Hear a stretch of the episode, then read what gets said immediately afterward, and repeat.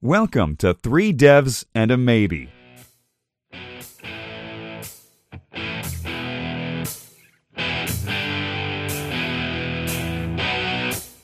Now, introducing your show hosts Michael Budd, Fraser Hart, Lewis Cains, and Edd Mann. Hello and welcome to another episode of Three Devs and a Maybe. My name's Edd Mann, and today we're joined by Scott Arciszewski. I think I got that right. Yep. Did I get it right? That fact, yes, yes. I was embarrassingly. Do you know what? This doesn't even need to be on air, but I was embarrassingly beforehand trying to pronounce your name. Fortunately, you did correct me. So uh, no, it's very good. Very good to have you on the show, Scott. Hey, thank you for having me. No worries, man. Not at all. Uh, would you mind telling the audience a little bit about yourself? Uh, so I work for a company called Paragon Initiative Enterprises. We're pretty visible in the PHP community. Um, we mostly do code auditing, which is like a penetration test for source code uh, and software development services. Uh, my specialty is in applied cryptography, which is where I take like the theoretical work that cryptographers produce and and low level primitives, and I build secure protocols to solve business needs.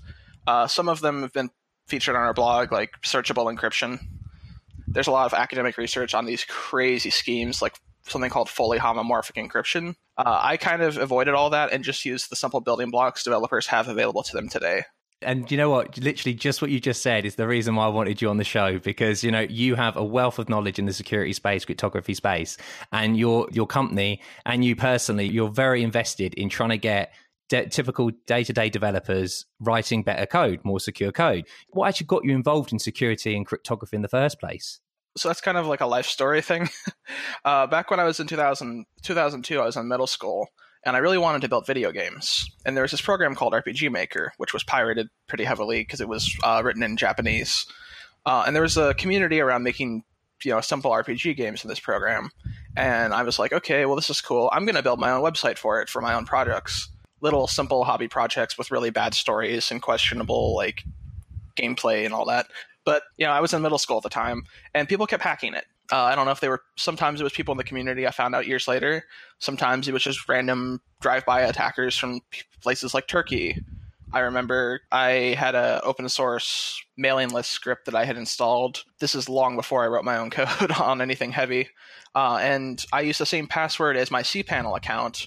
So uh, I came back, you know, one morning, and my website was replaced with "This page has been hacked by Trimo, the Turkish hacker." So yeah, a lot of mistakes in the beginning, and eventually I just got tired of it. So I started slowly at first learning how they were getting in, and then it was like whack a mole for a couple months. And then uh, a couple friends of mine pointed me to websites like HackThisSite and Enigma Group, and I was like, okay, this is really fascinating.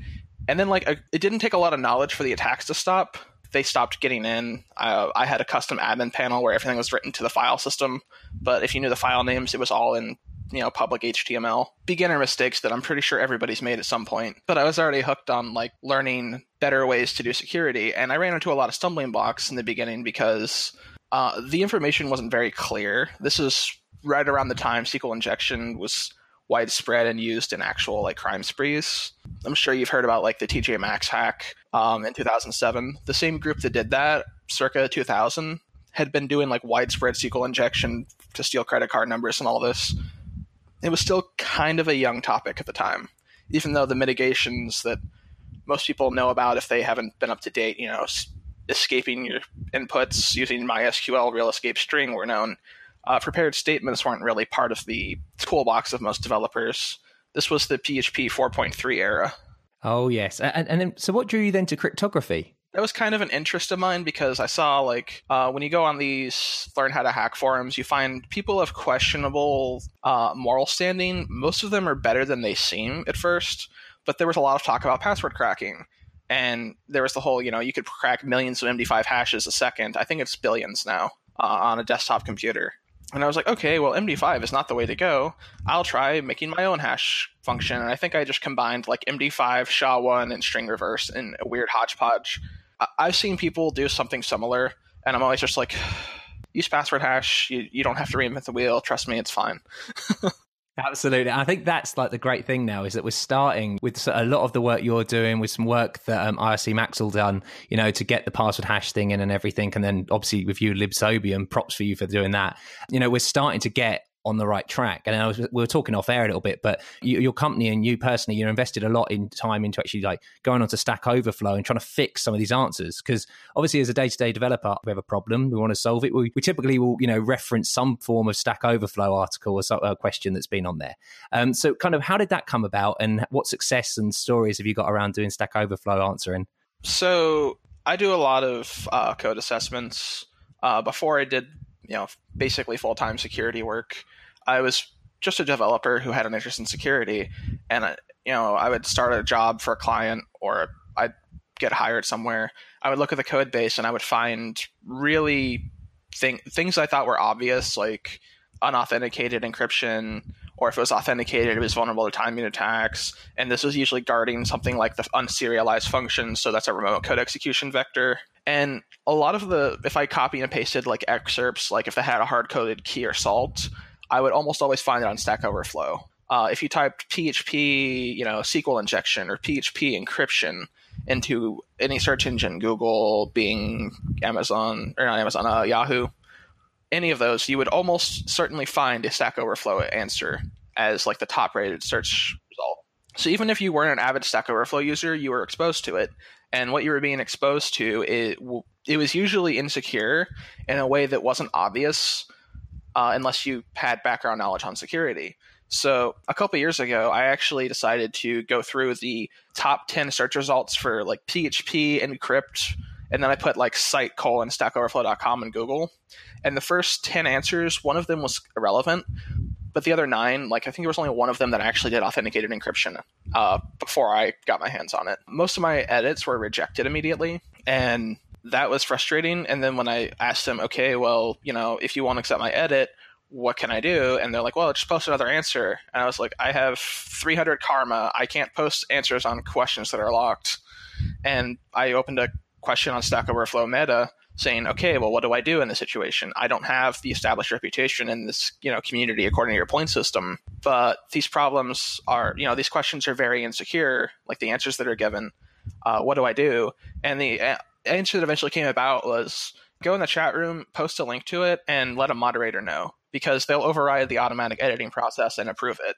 Oh dear. But then, yeah, fortunately, yeah, you did get them all through. And, you know, now we're getting, you know, again, it's just feeding the developer the right information. I think, you know, as a developer, we don't want to write unsecure systems. And in fact, when we're trying to write secure systems, you know, using things that we think are secure, we genuinely believe they're secure um, you know, or, or, the best practice to use at that time. And it's a changing field, and kind of you know things such as like libsodium and then like the password hash API and stuff to kind of wrap this up and let someone who's good, like you, you know, yourself, deal with it.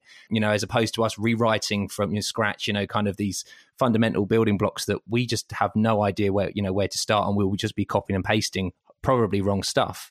But one interesting thing, actually, would it be right maybe to define kind of what security is versus cryptography? Because I think the two get mixed up a bit. Yeah, security is a bit broader. I have my own way of looking at it that's not really like part of the OWASP wiki or the top 10 anywhere. Um, so if you could try to learn like web application security, they'll talk about things like, you know, SQL injection and give you very specific like checklist items. Like these are things to avoid. They don't really approach like the fundamental issues. Like they don't start at the very core at the highest level. So security to me is about your software doing what you intended it to do, not what you wrote. Or more generally, doing what was intended, not what some person wants it to do that it wasn't originally designed for. And the issues that I focus on aren't like, you know, make sure you don't have SQL injection. It's making sure that your code and your data stay separate you know, SQL injection and cross-site scripting, they're inverses. One's server side, one's client side. But the fundamental problem there is that you either have data acting as code or code acting as data. And when you get the two confused, you get things like, you know, uh, a web page that returns a JavaScript app, you know, snippet that steals your credit card number, or you are able to write a file to the file system that contains a reverse shell that takes over the web server. Absolutely, and that's a, that's a really great way of thinking of it. Um, and personally, like, how did you get into PHP? I'm assuming, like, obviously, these sites that you were writing back in the day were they all written in PHP for? Um, yeah. So when I was first getting onto the internet, uh, I found a game called Vagabond's Quest, and it was written by a guy who ran a company called NetDragons in Perl. Um, and I found out that it was written in Perl, and I looked up and I tried to teach myself Perl at the age of 11. That didn't go so successfully because you know it wasn't super user friendly for absolute beginner with no programming experience, except for maybe a little bit of like JavaScript copied from Dynamic Drive. So uh, after talking to actually the guy who ran it on his forum, he had like a little hosting thing he was offering. It's like one of his little side projects to his MMO that was completely text based. And one of the things they offer was a language called PHP. So I looked that up. And after tinkering around with that, uh, I started deciding I wanted to build my own video game. So I started doing like amateur game development. And I decided I wanted to build a web page or a website for like not only my projects, but like a couple of other people's and my screen name at the time was Cobra, so I called it Cobra's Realm. In the very beginning, you know, I was building PHP. The, the most I did with a database was interact with Invision Board, which I believe was also one of those things that was not supposed to be open source, but it was because of pirate sites. Obviously, with PHP, is it like what kept you at me with PHP really? Then have you delved into other languages, looked into security in other language? Is like what what really is kind of you know your company you know strives on PHP? What what really is the reason behind that? Um, the main reason is that it powers like uh, five out of six websites on the internet. If you look at W3Techs and look at server side programming languages, PHP is sitting comfortably in the 82 to 83% range. Uh, so that's why I focus a lot on that whenever I talk about stuff publicly. Uh, we do stuff in Java, C Sharp, Python. Um, we haven't touched any Ruby yet, which is really interesting because I know that's really hot in like Silicon Valley. But we're kind of generalists, but our focus on PHP is literally for the good of the community. Uh, and also because there is a lot of software written in it. And if you've ever talked to a security people and you mention, you know, it depends on what part of the com- internet you go to. Different communities have different, you know, toxicity levels. And you say you're a PHP developer, you tend to get flamed a little bit. Like they they'll respond very negatively, and that's really unfortunately that's really unfortunate because uh, it's a language that's used everywhere, and you have some very brilliant people who just won't touch it. Like it's like a source of neglect for them, and that's always been trouble. Some you know that troubled me. I'm like, okay, so you have software that runs most of the internet, including some of the top websites, you know, including Facebook and Wikipedia, and you're completely turning a blind eye to it, and then you're worried about like DDoS attacks from other sites getting hacked. Pick one. it's a very strange thing, isn't it? That you know there is that negativity towards it, and like is any of it like kind of in the security realm of things? Um, you know, just like kind of in the language itself, or is it mainly just because people who start off programming, like me and you, will pick up PHP and they'll learn unfortunately bad habits, and they're the problem. You know, not the actual language itself. Um, there's a lot of ecosystem concerns because of you know the low barrier to entry for the language, which I view as a feature, not a bug if it wasn't for the low barrier to entry, I might not even be programming today. I might have said, you know, okay, well, this is too hard. I'm going to go do something easier and just mess around with point and click stuff. I'm being honest. I started out as a beginner just like everyone else. but there's also historically, like, I wasn't really active when this happened, but there was that month of PHP security by the hardened PHP project. There was all these other things where they would like post like vulnerabilities in the language itself for a period of time back in the day. And people reference that a lot. It's like, oh, well, PHP, you know, it's insecure because blah, blah, blah, blah. And the reasons they give are usually something like concerns over type safety, which really isn't a problem with modern PHP. Uh, and I'm not just talking about the language itself. I'm talking about, you know, how people develop software using things like PHP Stan or Psalm, which are both static analysis tools a lot of it's outdated information in security people because there's not a lot of communication between PHP developers and like people whose experience with PHP is hacking crappy bit, you know, crappy applications for the uh, OSCP exam. Yeah, it's a, it's a it's a really strange thing, as you say. Like you know, it drives most of the internet, but most you know, but most of the top people want to push away from it. Uh, it's a very strange kind of dynamic there. And um, you know, you did mention it actually, kind of, you know, in this talking about web application security. And you know, one thing that probably a lot of developers do know is the OWASP um, top ten. I'm just wondering, kind of like, what is the OWASP top ten, and kind of what your feelings towards it. I know you mentioned just a brief, you know brief moment ago, kind of you have a different view of things, you know, the data and code melding. But kind of like, what is your you know general overview of it? Do you use it much? It's a really good reference um, tool for somebody who's completely unfamiliar. Uh, I don't think it's a good introduction to security, especially application security. Uh, it's a good like it's a good reference for keeping yourself like up to check. Like, okay, um, before we deploy, let's go through this checklist and make sure we didn't miss any of the items on here because you know these are the most common things people mess up, and usually to disastrous results. Um, it's updated, I think, every three or four years now. Originally, it was supposed to be an every three year thing, which is supposed to be the most uh, common and severe vulnerabilities in web applications, uh, based on companies' uh, experience during penetration tests or incident response. Which is a company gets hacked, and you come in and you go, okay, well, what was taken? You know, what was accessed? What was damaged? How did they get in? And you know, how can we prevent this? You know, what are the steps we can do to get everything back, not only back to normal, but better than it was before? and you know they make their own internal notes on you know anonymized client number 633 was compromised by SQL injection or was vulnerable to SQL injection if they were doing a you know proactive approach, which would be like a code audit or vulnerability uh, assessment before an incident could happen.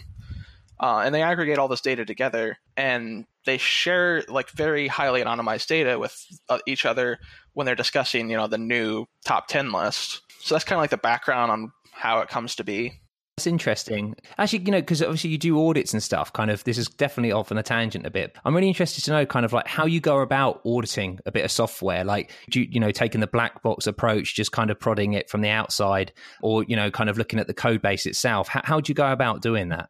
It depends on the scope. Usually that's pre negotiated. I favor more white box uh, testing than black box because uh, it just time and efficiency sake. Uh, I can find a lot of bugs just from like opening an application in like Burp Suite or Zap, there's a lot of things that are hidden if you don't know what to look for. Um, for example, there's a CMS called Anchor CMS that for their session IDs, which is used to log it, you know, to maintain like, oh, you are this person, you logged in with this password. It was generated using a function called str underscore shuffle, which is a PHP function that internally uses the rand function which only has 4 billion possible outputs, it's predictable and is predictably seeded. So if you know one output, you can predict future outputs. It uses a uh, something called a linear congruent generator. So uh, I actually used this exact vulnerability uh, in a design for a backdoor that won the underhanded crypto contest at DEF CON, I want to say 23. Jeez, that's so cool, man. That's absolutely amazing. And like, because then following on from that, your company Paragon, they recently released um, an overarching guide to building secure PHP software in 2018, kind of like in the same vein to like doing PHP the right way, which really drew a lot of traction and really did well, I think, for the PHP community. Kind of giving you know like a base, kind of you know this is kind of what you should be looking into, and links off to things, etc. And I thought it'd be really great, you know, maybe to kind of highlight some of these areas, um, if that's all right with you. Yeah, definitely. Awesome. Um, so, like the first one that we all kind of know this now is that HTTPS everywhere. Uh, you know, things like Let's Encrypt, free certs everywhere, and all this kind of stuff is amazing. It used to be that the barrier to entry was you would have to pay a lot of money uh, or be in the know. Now, you know, you can just set it up on your server and it can auto renew and all these funky stuff like that. It's really great. But I was wondering, it'd be great to kind of get like a kind of high level overview and maybe like delve a little bit deeper into it about what actually is HTTPS and like the differences between TLS and SSL. Yeah, sure. Um, so HTTPS, you know, it stands for HTTP secure, and in modern use cases, that means HTTP over TLS, not SSL. Uh, the difference there is that SSL was a prototype that eventually became internet standard, um, and the new version's TLS. Like that's pretty much the difference. Is that SSL is older and should not be used. TLS is what should be used, uh, especially 1.2 to go a little bit more into specifics on that, there's uh, a class of attacks called a padding oracle. Uh, and it's exploitable against uh, RSA, which is you know the whole public key cryptography. It's used uh, by most of the uh, certificates on the internet. Um, you can actually use a padding oracle to take a ciphertext, modify it in this case multiplication, and send it back to the server. And then if you get an error, or if it ha- if an error occurs in decoding the padding after decrypting it with their private key, whether or not it tells you, um, you can often tell this from how long it takes to respond. You can learn whether or not your message had valid padding or not, and then you learn some facts about the plain text. And if you send uh, an automated script that does about a million of these, you can actually recover a 1024 uh, RSA message. The numbers go up for a 2048 bit, but then a bunch of researchers over years have found ways to optimize the actual attack, usually in the context of smart cards, to get it down to 12,000 messages. So, yeah, that was a problem that didn't really get fixed. But a lot of libraries that support TL or SSL version 2 and 3, which is the predecessor to TLS 1.0, uh, are vulnerable to this attack. So if you're supporting an old version of SSL because of, say, you know, some legacy reports, you know, like, oh, we need to be compatible with Windows XP, you know, SP1, you're probably putting everybody at risk. So, what is TLS? Uh, TLS is more of a um, it's a kind of high level protocol that handles uh, confidentiality, integrity, and availability or uh, authentication for uh, communicating between two endpoints. In this case, it would be between a browser and a web server. So when you visit a web page, you know, you type whatever.com. It could be uh, your company's website. It could be uh, google.com. Uh, there's this entire infrastructure called the Certificate Authority uh, infrastructure. We call it a PKI, which just means public key infrastructure, which is you have a root signing key uh, for each certificate authority, which can then sign other certificates. And a digital signature is something that if you have the public key, you can verify, but you can only produce it with the private key. Uh, and there's a lot of math involved there that I'm not sure if you want us to go into too detailed. I think I'll save that for another episode. yeah, uh, I can go on about digital signatures for hours. That, that is amazing. And I mean, like, you know, obviously public key encryption kind of thing, public key signing, RSA and all that is yeah, absolutely fascinating. And using things like Bitcoin and things like that for public key, what, you know, wallets and private keys and whatnot with TLS, it's interesting you mentioned there with SSL and stuff because obviously TLS 1.0 is actually, I think, this year finally going to be deprecated or end of life. I know it got pushed back a year. Yeah. Um, so a lot of that has to do with cipher suites which I think was uh, another question you wanted to bring up. Yeah, because I think that confuses me personally. I look at SSL and I look at TLS. I'm like, okay, we don't want to use SSL because that as a layer, you know, transport layer, you know, is, is kind of bad. So using TLS, and you don't really want to use TLS 1.0. You want to use TLS hopefully 1.2, but to support some of the older browsers and stuff, you end up having to maybe support 1.0, but you don't really want to. But then there's this whole other thing called Cipher Suites, which yeah, completely baffles my mind a little bit with kind of how I'm, I'm assuming that's to do with kind of how the actual messages are being encrypted. Yep. Uh, so a cipher suite generally composes of a uh, encryption cipher, uh, like AES uh, or ChaCha20, or hopefully not, but as an example that people might see in their configuration, RC4, uh, which is a stream cipher that produces predictable output there's biases. You can actually decrypt messages and do key recovery and all kinds of crazy attacks from a full RC4 output. Uh, there's a lot of research papers on this. Uh, the general consensus to uh, in the cryptography community is if you see RC4 in a system and it's not a random number generator, it's broken. Like it's just outright like that is the vulnerability. And you know you have these weird workarounds. People say, "Oh, discard the first like three kilobytes of output," but that doesn't really save you. That just makes the trivial attacks people would do a lot more difficult. So, so what actually then is a cipher text then? Like, what is is a cipher? Uh, a cipher, classical cryptography. Um, you might remember something like the Caesar cipher, uh, where you would like shift the letters three places in the alphabet. Like A would become D, B would become E. The ROT 13 or things like that. Exactly. So a cipher is simply a transformation of a message into a format that's supposed to be incomprehensible, and that's called the ciphertext. The original message and the one you hopefully recover if you have the key is called the plaintext. Modern ciphers use a combination of techniques, um, substitution, uh, transposition, and a lot of mathematical operators like uh, bit shifting and exclusive OR uh, to create a multi-round transformation of uh, a message that achieves this property called diffusion, where if you change one bit, kind of like a hash, like if you change a bit of a message going into MD5, it looks completely random. But this per block, it looks random, but you can still reverse it. And then obviously then so a cipher suite then is you've got each of these different ciphers, different ways of actually producing this ciphertext. And its suite of them is the different options then that say a server offers to a, a client that we I can support. Yeah, so a cipher suite is going to consist of usually the public key. You know, you can specify it or it goes to its default options. Like if you're using uh, what's called ephemeral Diffie-Hellman, uh, the client and the server will generate a one-time private public key pair to use to negotiate a shared secret, and then they'll encrypt that uh, using that. Uh, it includes a cipher, and it usually includes a hash function, which is used for generating message authentication codes. Uh, some modern ciphers uh, come only in authenticated modes, so it'll specify that, and then you won't have a hash function associated with it necessarily you know that kind of leads on to the question then. So I, have set up a box i've got https on there i'm using tls I've, i'm only allowing tls 1.0 plus maybe 1.1 1.2 i should be or at least well, actually 1.2 then the cipher suites what ones should i choose then? Obviously not the rc4s Yeah, so you want to stay away from anything that says like a null or e null, which basically means no encryption or no authentication. Uh, you want to stay away from things that involve MD5 or SHA-1. Uh, you also want to stay away from CBC mode. So if you see AES CBC somewhere, uh, unless you have to have it for like old browser support.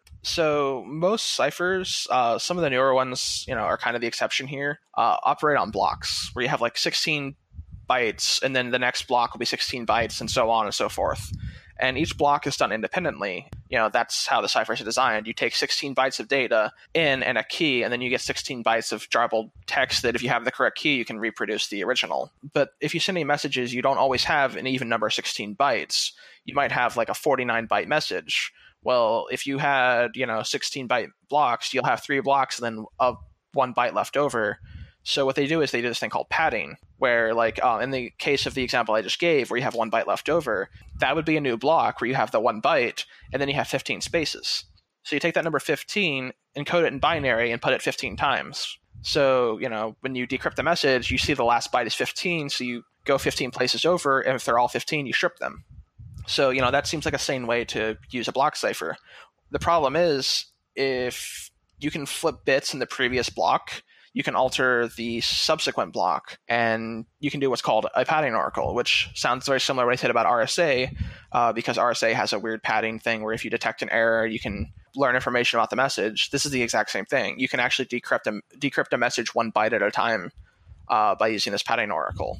And it's supposed to not be possible because TLS authenticates messages but it does it in a backwards way to what we now know is the best way to do things. It would authenticate the message and then encrypt it. So your uh, authentication code would be on the message itself, but then that would be padded in CBC mode. And that led to vulnerabilities like Beast and I think Lucky 13. Uh, so am I right in thinking then? So TLS and SSL are kind of like the the transportation based on that you, you can put you can use the same cipher suites for both TLS and SSL, or are they specifics that only TLS can support, etc.? Um, a lot of the newer ones are, were only defined for like TLS 1.2, and most browsers that only speak TLS 1.0 won't know what these new cipher suites are. The numbers are there uh, that are reserved in the IANA, but the browser software has no idea what to do with it. So when it's when you uh, do what's called a handshake uh, to a server, your browser and the server negotiate what to use. And it tries to select the most secure option available that they both support. How does they work that out? Because obviously, I suppose the most secure is is debatable among people, or is there kind of like a consensus that that is a more secure way based on previous attacks and things like that? How is that juggled? That's kind of a crapshoot. You you hear a lot about downgrade attacks, um, like Poodle and Robot, uh, so the answer there probably isn't a good one. Because I could see that being a problem, you know, where one browser chooses one thing, another one chooses another based on whatever they decide to be. Yeah, you might have a browser that says, I won't do CBC mode, but I only support TLS 1.0 and lower. So the only option is like RC4 SHA-1, which is not a good cipher suite. And then the server might turn around and say, uh, I only support AES, you know, Galois counter mode, which is GCM or you know some of these other authenticated modes like CCM and uh, ChaCha20 with the Poly 1305 authenticator. Uh, most people just call that Cha Poly. They might say, "Oh yeah, we only support modern ciphers," and the browser just won't connect. So that tends to lead people like, "Oh, I can't connect to your site." You know, "Oh no, well, what's the problem?" And then you know you get into the situation where you're supporting really old versions of TLS or really insecure cipher suites. But that's the negotiation between the client, the server, and the software basically the client sends a list of what it supports. The server will send back what to use. So you can actually configure your server to say, you know, only you know prefer the server ciphers. Don't support you know what the client choose because what if the client chooses something really stupid?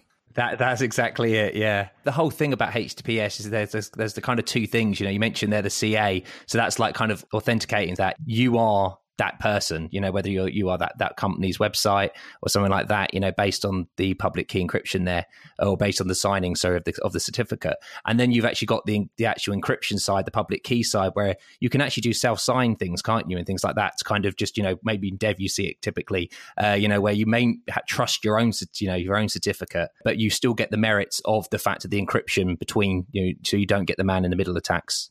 Exactly. So authoriz- or authentication is kind of a thorny problem. We have solutions that work, but they're not really like perfect. I would guess would be the best way to put it. If you hack into uh, a certificate authority and give yourself the ability to forward certificates for any site on the internet, you're, the internet is in a better place today to respond to that than they were 10 years ago. Because it has happened in the past, hasn't it? Yeah. Like there have been some problems, yeah. There was a notable case. Uh, it was called DigiNotar. Um, I forget the country that we were based out of, where they just got completely owned. There was also the Microsoft uh, signing certificate that was used by the NSA because they used MD5 and they were able to do a uh, collision attack against the MD5 hash function and generate a uh, code signing certificate, which they could use forever. And that was actually used in the Flame Hour.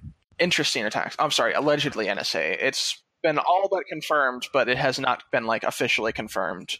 Oh dear, you always have to put that allegedly. You know, you have to prefix it with that. Yeah, Some could argue then, obviously, with this extra work, it does, there is a bit of a performance hit. Would you say there's any acceptable use case to just using HTTP?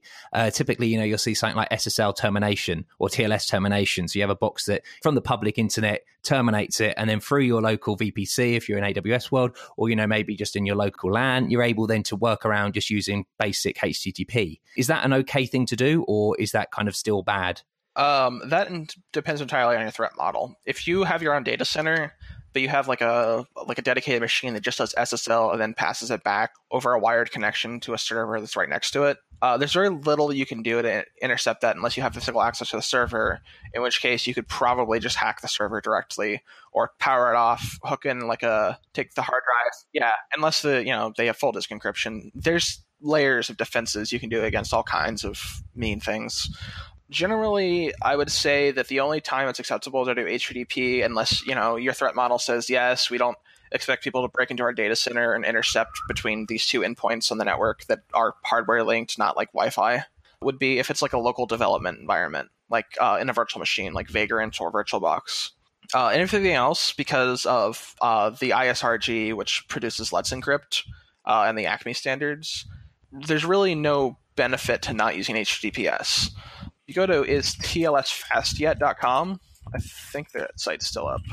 So a lot of the performance problems people assumed would be with you know TLS because oh it is encrypted. Actually, it's kind of the opposite.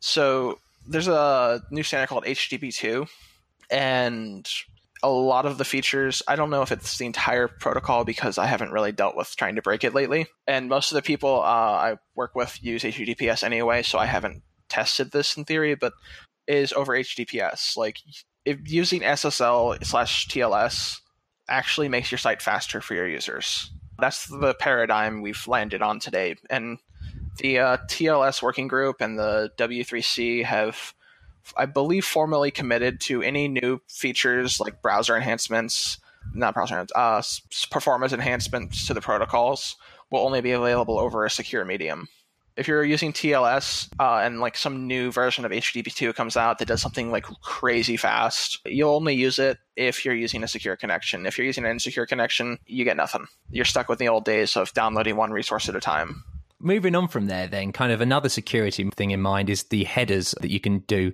actually in responses. So these are like security headers that you mentioned in the building secure php software post. And things like this are again another thing where it's like oh wow okay so i've set these headers and they'll do some magic things you know on the browser side. I'm just wondering kind of what are then the security headers that we should be setting and and why is it so important to set them? So what the security headers do is tell the browser to enable security features and sometimes it tells them how to configure them. Content security policy is one where you basically tell the browser don't load any images unless it's from these domain names, including you know localhost. Don't allow any JavaScript to connect to any other outside sources at all, or if to allow if you want to allow any, only allow these specific domain names, which you can specify HTTPS by the way, and I recommend doing that. Um, there's a lot of granular things you can do there, and it's basically it sends it in a header and then your browser if like somebody did like a cross-site scripting attack successfully against your website if you had a uh, content security policy that basically would refuse to connect anywhere it only allowed like static content they would more than likely fail so I suppose that depends on the browser itself then and how up to date that is. Yeah, um, I know Chrome and Firefox have adopted the uh, model of self updating, which is a good thing you don't want to be exposed, especially browsers, which are a really attractive target for criminals, to uh, vulnerabilities that were found out yesterday because chances are, if they were exploited in the wild, you know, there's not much you can do about it. But if they haven't been yet, chances are they will be soon. Following on from that, you know, another thing to do with the browser and kind of response, things you can actually do, such as like sub resource integrity, which I didn't even know about until I read your blog post and I thought that was amazing. And obviously the scary one of the document relationships uh, and the rail you know, links there and stuff. I'm just wondering if you could maybe go into those two. Yeah, so that's kind of a newish thing. Usually, browser security was about setting the correct headers, like enabling strict transport security, which would tell you to go over a, you know, never send an unencrypted packet to the server. The sub resource integrity allows you to load content from a content delivery network or CDN without exposing yourself to attacks if the CDN gets hacked. So what you would do is you would uh, in, in your HTML that embeds like the CSS or JavaScript include an integrity hash, usually SHA-256 or SHA-384, uh, of the actual content of that file. So you don't have to like copy and paste it from you know from the CDN. You can offload it all to them, but if they get hacked and whatnot, they can't abuse their privilege they have to load code onto your web page to do anything malicious. They can only load the code that you've already identified as safe. And I can imagine that is another attack vector that's highly scouted because of the fact of how much, you know, pretty much it's an open door to many websites, these CDNs. Um, so publicly, a lot of the attacks that you'll hear me talk about, which involve attacking content delivery networks or uh, package managers, are actually very rarely exploited in the wild in a way that is widely known, like detectable. For the last couple years, I've been a you know staunch critic of like WordPress and Joomla and Drupal because uh, if they have an update mechanism at all that's automatic, uh, WordPress does. Drupal involves user interaction. Uh, Joomla, I think, is still working on it. If you hack the update server, uh, that's it. You just gained access to, you know, in WordPress cases, a quarter of the internet for free. You can just push your malware and you just immediately own everything. So I'm very concerned about that as a source of like it's a single point of failure. Because this is something you worked on the CMS Airship, wasn't it? Yeah, uh, version two is actually coming out later this month. I've just got some polish to put on some of the new features. So Airship is was my answer to them having like this severe lack of uh, momentum on anything. You know, this inertia towards better security. Uh, I ended up building an alternative that has secure automatic updates so how does it go about doing that? If, if it's all right, maybe asking. Um, so it pulls an update server just like you know WordPress does, and any and this isn't just code that I produce. This is also includes any community built extensions. Uh, it will download the file that has you know it could be a PHP archive, it could be a zip file with the update, which will be you know like either a patch for existing files and uh, a JSON file is built into the metadata if it's a PHP archive that says, you know, replace these files and then run the script. And then that file is signed with a key uh, using a modern digital signature algorithm called ED25519. That the private key is not touched, the server doesn't know it. The person who uploads it, either through the Barge command line tool or uh, an internal tool we use called Hangar uh, for building Airship itself, can sign their releases but the server doesn't know what the signing key is. So even if you hack our server, you can't forge signatures. You can at best replay old versions and deny people updates. And the other thing it does is every update's committed to a Merkle tree, which every airship maintains a copy of. Any updates to uh, anything we produce, anything the community produces, any new keys are all committed to this. And very Bitcoin esque. very Bitcoin esque without all of the um, like proof of work or yeah, it, it's like half of a blockchain without the mining. yeah, exactly. Uh, so there's a central like authority. Um, I ended up generalizing this and built something called Chronicle that uses a slightly different data structure for efficient uh, writes, but also allows easy replication and um, cross signing. And it's actually built as a standalone microservice written in Slim again another complete tangent. I'm really sorry. I'm kind of going waffling on here. Uh, but like kind of what is your opinion on cryptocurrencies? Because i know that you mentioned on twitter you know crypto is not cryptocurrencies but everyone obviously has now shortened crypto because people don't want to talk about cryptography. They want to talk about the cryptocurrency and the money behind it fiat currency or whatever. Um, you know what is your opinion on bitcoin and, and like the internals of such a such a system Bitcoin and a lot of the popular ones use a uh, class of digital signature algorithm over what's called a Koblitz curve, which I'm not confident in the security of. The one used by Bitcoin is probably secure, but um, it hasn't been hammered on as much as some of the ones that we use for like digital signatures, like P259 or P256. So you know, there's the crypto nerd side of me that has that like very staunch critical, you know, criticism of like the internals they chose. Like, why did you use RIPE MD 160? Why SHA double SHA 256? Like, I question a lot of the designs as a, you know, how would I do it better? But as a technology, it's pretty cool. Like, I know a lot of people who are into cryptography today that only really learned about it because they found out about Bitcoin, and most people when they find out Bitcoin, they think of like the uses for it, like money or like illicit purchases of whatever off the internet. Uh, I, I'm not here to judge. I just don't do that myself. I'm thankful that people that are in the community today are there because Bitcoin like opened the door for them.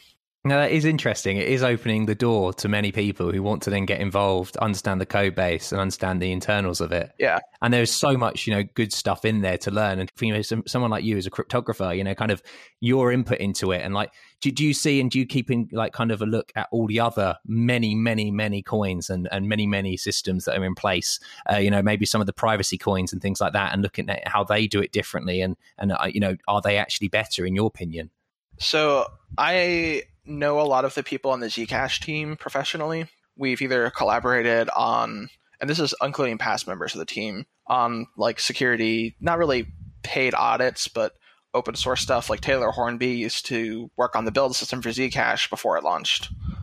A lot of the people like Ian Miers and Matthew Green, who are uh, Zcash core developers, are people who I talk to on Twitter and Slack. They're all really cool people. So I am very slightly biased towards uh, Zcash not only because I know the technology involved, like uh, ZK snarks over BN one eight one two eight. Some of the cool things like Equihash, which they use as their proof of work function. Uh, the fact that they actually use Libsodium for their uh, cryptography for uh, shielding addresses, like sending encrypted messages, they use the uh, sealing API they provide. There's a lot of cool stuff about it uh, from a cryptography standpoint. And I'm very cautious to recommend one cryptocurrency because that's more of a market analysis question than uh, some of the other ones like Monero. I've been talking to some people off the record on like their opinions, including some Zcash developers, and they're convinced that the person who designed uh, CryptoNote, which uh, CryptoNote, which is what Mon- Monero is based off of, was like some unsung genius out in the world because they implemented ring signatures and the code is very elegant and very well like they didn't expect this to just pop out of the ether and then they never heard from them again, really. Very Satoshi Nakamoto like. Very much so. And at the same time, the community around certain cryptocurrencies like Monero are actually slightly toxic. If you go on any uh, hacker news thread that talks about Bitcoin or in particular um, Monero, Zcash, or any of the other privacy focused cryptocurrencies, you will see a lot of accounts, some old, some new, just completely trash talk Zcash and then plug Monero when people ask what to use instead. In response to that, I looked at their code, found that they had a user space random number generator that was based off of a early version of the SHA-3 standard before it was finalized. And I reported to them and I said, hey, you guys should just use the OS as RNG. Uh, quick tip, if anybody's doing systems programming and you're not on an embedded system where you have to, you know, to do anything special, uh, just read dev random. Uh, if you have the get random to syscall, perfect. Use that instead but generally just read dev random. It does everything you would expect a secure random number generator to do, mostly without caveats. If you're doing anything with embedded, you probably have other constraints, but you should know what those are. Because uh, it is interesting. Yeah, I'm like, yeah, I mean, obviously the marketing side and the financial side, everyone's like going to buzz with Bitcoin and stuff. But for me, you know, it's the understanding the internals that is so interesting. I'm like currently going through the Mastering Bitcoin book and just loving it. Yeah, it's just a fascinating thing. And like, it's kind of this experiment that's just gone and, and just worked. Uh, it's you know it's working and it's still working and it's a very expensive and now you know big thing to crack and no one's cracked it yet. But it is interesting, you know, from people like you, you know, who admire and kind of your respect. You know, you're saying that what they're using isn't hundred percent amazing and like kind of secure. You know, it could there could be better, better things there. Probably, you know, that's why you've got all these extra you know people coming in who want to do different things and stuff. Uh, it's a fascinating space. Yeah, the only thing that worries me is that you hear a lot of like these new coins being launched for questionable purposes. Uh, I get called into a lot of like meetings with prospects where the person says, "Hi, we hear you know about crypto. We have a problem." You know, it could be something like you know chain of custody for digital, you know, for document signatures or something that is totally like it's a real problem. It is something that you know needs to be solved. It's something that could be a lot of social good, especially if it's like in the legal space but they'll say, okay, we have a problem. And can we use blockchain to solve that? Is their question. And I'm like, wow, you are really putting the cart before the horse. Yep, that's it exactly. I I've got the solution. I'm just trying to find the problem now to make that solution right. Yeah, and it doesn't help that like um, last night it came out that Kodak decided to announce Kodak Coin. I know it just makes you laugh, doesn't it? How much are they spending on a dime there to go like we are now going to be mining? Mm-hmm. Their stock price more than doubled just because they announced a cryptocurrency. You can, you know, you can be annoyed at them, but they're riding on it. And look at that. Yeah, exactly. They're doing what they need to do and they get their stock price up. But it is ridiculous. I mean, everyone is now decided to, to have a coin. I mean, you've got like things like Dentacoin and things like that now with which ridiculous market evaluation and like kind of thing. And it's just like, it does annoy you a bit where you're just like, yeah, everyone has to have a coin or everyone has to think blockchain is the solution to everything. It is a fascinating technology in itself as well, but it's not saying it's the savior of everything. It's not a silver bullet like anything. Exactly. Uh, I know a lot of people like when people approach this and they say, you know, we have we want to do a blockchain, I am 90% convinced that they immediately, you know, they, they suspected something like Kodak coin would happen, where if they say we're using blockchain technology, like they'll just suddenly, like the VC money just comes rolling in. You know, as an engineer, especially a security engineer, I'm not really bound by professional ethical code per se. Like I did never swore an oath to protect anything, but I do follow my own morals and principles in life. So um, if you're telling me, hey, I want to build a system, I'm using blockchain or whatever, first of all, I'm going to ask what the problem you're solving is, what the constraints are, and I'm going to suggest something that is actually appropriate. That doesn't go over too well with some people. You know, to each their own. I know they're trying to check a box that way they can get that sales pitch out there without being duplicitous or outright dishonest. Those are the kinds of things I usually walk away from. Hey guys, Edd here. Uh, I had a really long chat with Scott actually, and I thought it'd be good maybe to actually cut this into two different parts. Uh, so yeah, this is the end of the first part. So until next week, goodbye. You've been listening to Three Devs and a Maybe. You can contact us at contact at 3devsandamaybe.com or follow us on Twitter at the number 3 devs and a maybe.